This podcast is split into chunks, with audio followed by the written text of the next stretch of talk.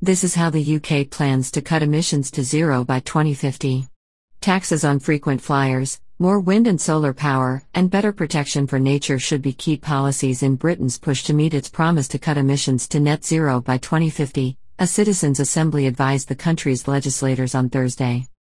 But its final recommendations in a report to Parliament did not back nuclear power, efforts to capture and store climate changing carbon emissions, or limits on driving and flying. The Assembly said future changes should follow principles of fairness, particularly for those less able to adapt, as well as freedom of choice and strong, consistent government leadership on climate action with cross party support. They didn't want policies to change with every successive government, noted Chris Shaw, Parliamentary Director for the Climate Assembly UK, a 108 member panel created to provide citizen input on meeting Britain's climate change goals. Alok Sharma, Britain's business minister and president of the now delayed 26 Colombian pesos UN climate change summit in Glasgow, said Parliament would look at the findings over the next two months and see what more we can do.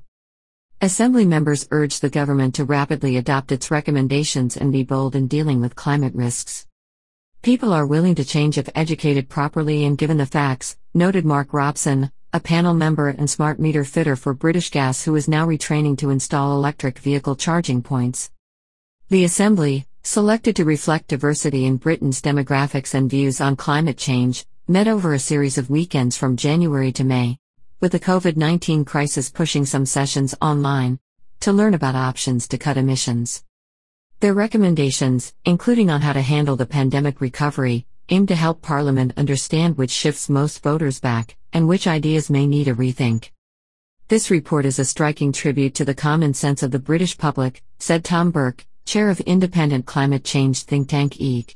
Panel members said, for instance, that they supported efforts to cut meat and dairy consumption by 20% to 40%, but the dietary changes needed to be voluntary and achieved through education and government promotion.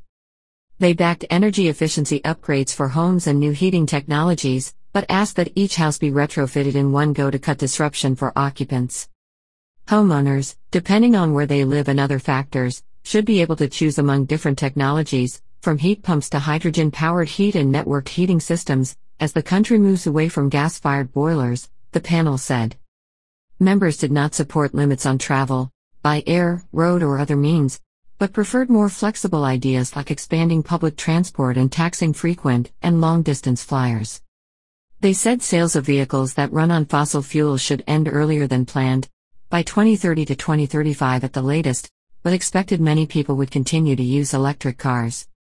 Philip Dunne, chair of the UK Parliament's Environmental Audit Committee, said the Assembly's recommendations were particularly useful as policy inputs often came from vested or special interests and activists. We rarely receive information from an informed group of the public, he added. Open to all.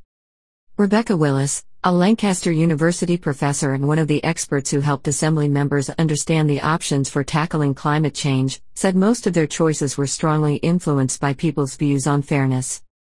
They wanted to make sure policies and strategies didn't disadvantage certain groups, she said, from livestock farmers who might sell less meat, to rural communities with less access to public transport.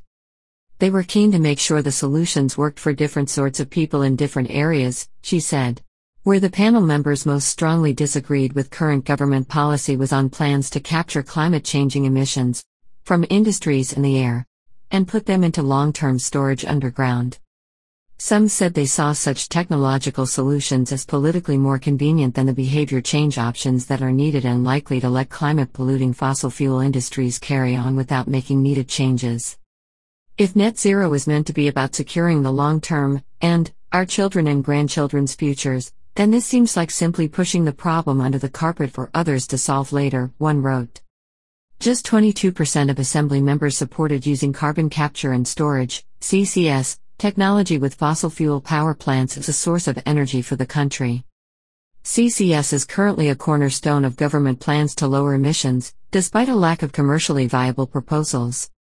Most of the panel preferred to remove carbon from the air by planting or protecting trees, peatlands, and other natural systems, which absorb and store it, and using more wood in construction, which locks in emissions.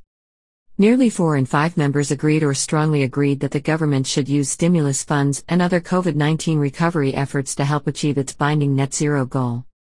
That should include supporting low carbon industries and ensuring any money for polluting companies comes with conditions that they should cut emissions, something that has so far largely not happened, analysts say.